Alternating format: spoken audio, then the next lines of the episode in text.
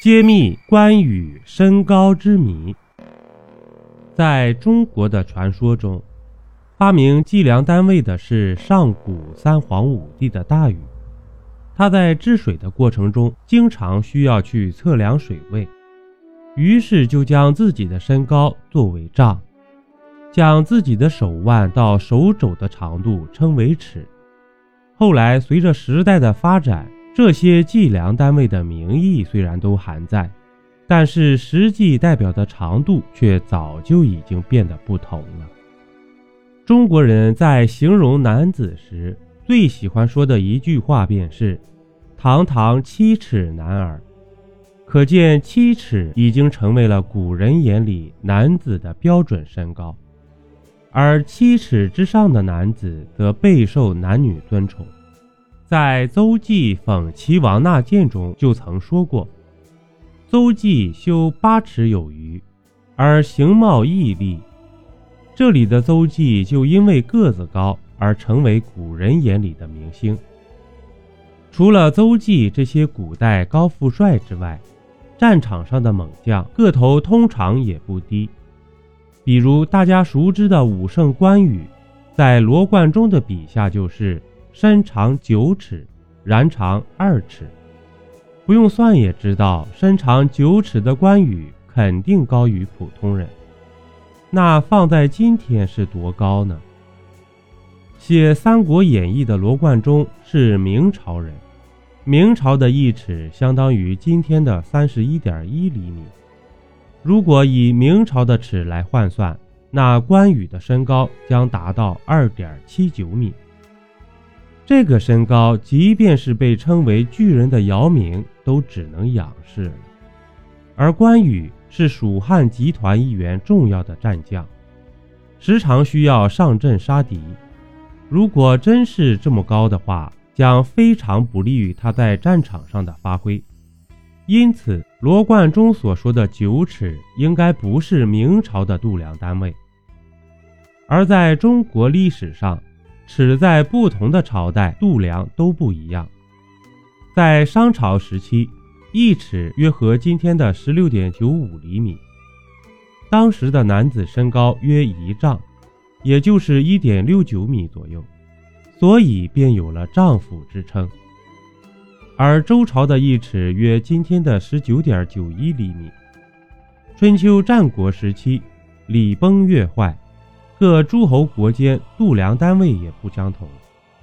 如出土的楚尺长二十二点七厘米，邹忌是齐国人，齐国的一尺相当于今天的二十二点一二厘米。所以，身长八尺的邹忌，身高大约在一点七六米，放在今天也不算低了。毕竟，据最新数据统计，中国男子的平均身高只有一点六九米。那关羽的九尺究竟有多高呢？满城汉墓曾出土一把错金铁尺，经测量，长度为二十三点二厘米。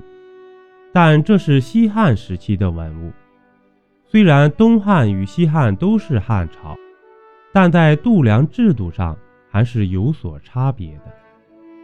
关羽生活在东汉末年，所选尺寸还是要以东汉时期的数据为准的。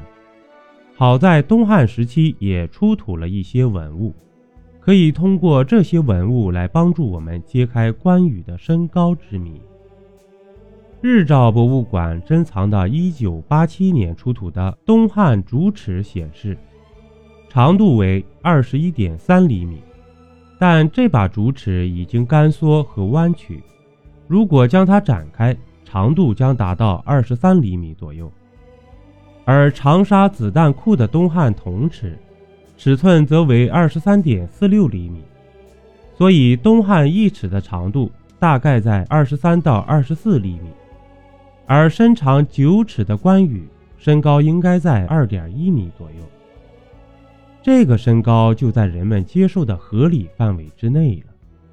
而除了关羽之外，像华雄、王双等人，身高也在九尺，可见古代的武将身高都不低。